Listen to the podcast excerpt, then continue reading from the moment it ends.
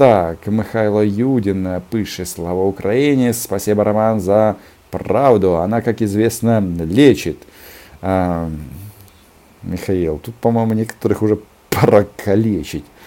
Позвольте спросить, э, что это за явление? Депутат Верховной Рады Рабинович радостно признается Скобеевой, что очень любит ее передачу и в ее программе гнобит вместе с ней Украину. Как это может быть?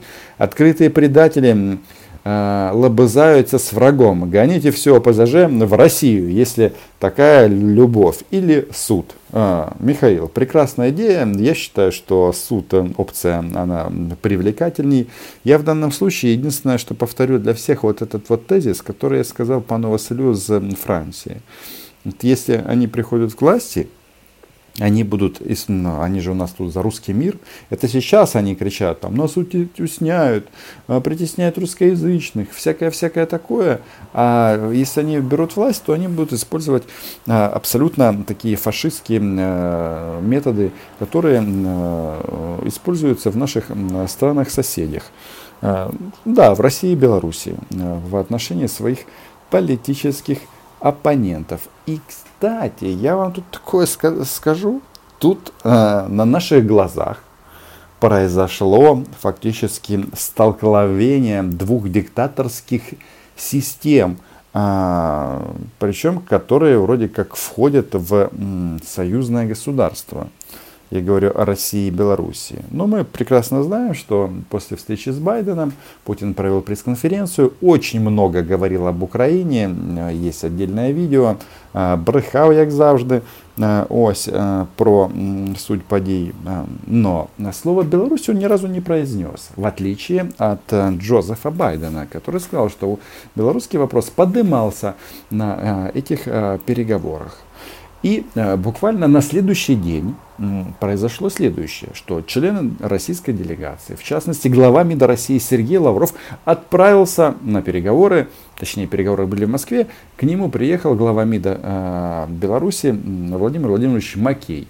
И все как, как бы обычно, они там э, обнимались, говорили, что мы там братья навек, что против России и Беларуси ведется гибридная война. Конечно, мы констатировали, что развиваем а, свое взаимодействие в очень непростых условиях.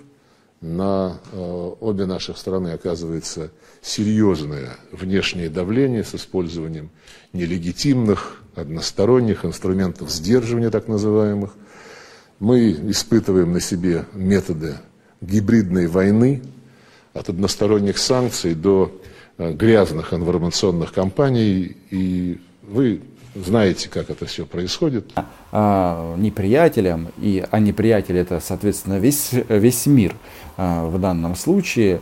И м, можно было даже подумать, что это страны-союзники, которые а, стоят перед а, а, лицом а, вот этих вот страшных испытаний. А потом задали вопрос, в частности агентство ТАСС спрашивает, а почему вы не аккредитуете наших корреспондентов? Внимание, агентство ТАСС.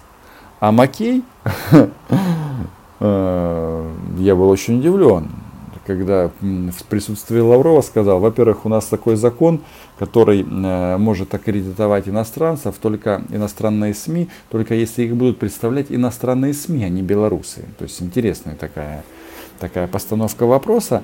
Но и потом он наговорил куча слов э, в адрес э, в адрес ТАСС, а ТАСС уполномочен заявить, то есть это агентство Путина, ну ручное фактически, которые можно свести к тому, что а, вы врете, в б, вы занимаетесь гибридными подходами, с, вы пропаганда. Пожалуйста, ТАСС. Агентство ТАСС. Добрый день, уважаемые министры. У меня вопрос к Владимиру Владимировичу. Как вы знаете, в октябре в Беларуси прошла перерегистрация СМИ, и после этой процедуры представительство ТАСС в Минске, которое долгие годы работало без каких-то нареканий, а, лишилась двух постоянных аккредитаций из трех. И, к сожалению, все наши обращения МИД республики остались без ответа. Не могли бы вы, пожалуйста, прояснить ситуацию, в которой наша деятельность, по сути, оказалась ограниченная на территории союзного государства? И я все же дерзну э, разрешите обратиться лично к вам с просьбой поспособствовать э, разрешению этой проблемы.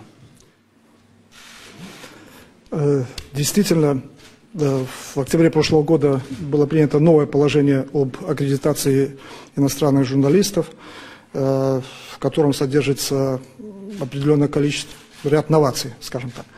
Э, в том числе мы приняли решение аккредитовывать в Беларуси представителей граждан тех государств, где эти СМИ, э, как правило, граждан тех государств, где эти СМИ зарегистрированы. Ну, например, это Deutsche Welle, то мы предлагаем, что тогда э, приезжал представитель Германии и работал на территории Беларуси в качестве журналиста, аккредитованного от этого средства массовой информации. Почему? Потому что э, Буду откровенен. В предыдущее время на практике, на практике оказывалось так, что ряд э, средств массовой информации, э, западных в первую очередь, аккредитовывали в Беларуси в качестве своих журналистов оппонентов власти. И понятно, что в данной ситуации это, скажем, не было чисто объективной журналистской подачи информации, как, как того требует, как на мой, на мой, в моем понимании, законы журналистики, а, скажем, идеологически заряженный пропагандистский, а получался в итоге идеологически заряженный пропагандистский материал, что не является, как мне кажется, задачей журналистики. Что касается информационного агентства ТАСС, то мы аккредитовали одного э, представителя, скажем так, если вы направите в ближайшее время российских э, граждан в Беларусь, они будут аккредитованы буквально в течение короткого времени, буквально в течение нескольких часов. Что касается тех, э, тех э, персон, которых вы предлагаете, то, к сожалению, на наш взгляд, они не вполне соответствуют, опять-таки буду откровенен, не вполне соответствуют вот тем критериям, которым должны соответствовать журналисты. Поэтому э, надо садиться и думать. И потом, в последнее время ТАСС э, в нашем понимании, иногда делает в отношении Беларуси э, такие, э, выпускает такие броские заголовки, которые по своей эмоциональной окраске превосходят даже Радио Свобода, Свободная Европа. Надо всем остановиться, подумать, сделать выводы. И э, это очень и очень а, лично меня поразило. А, вот. Так что вот такая вот история. А по поводу ОПЗЖ, а, давайте называть вещи своими именами. Это не ОПЗЖ, это партия коллаборантов Украины.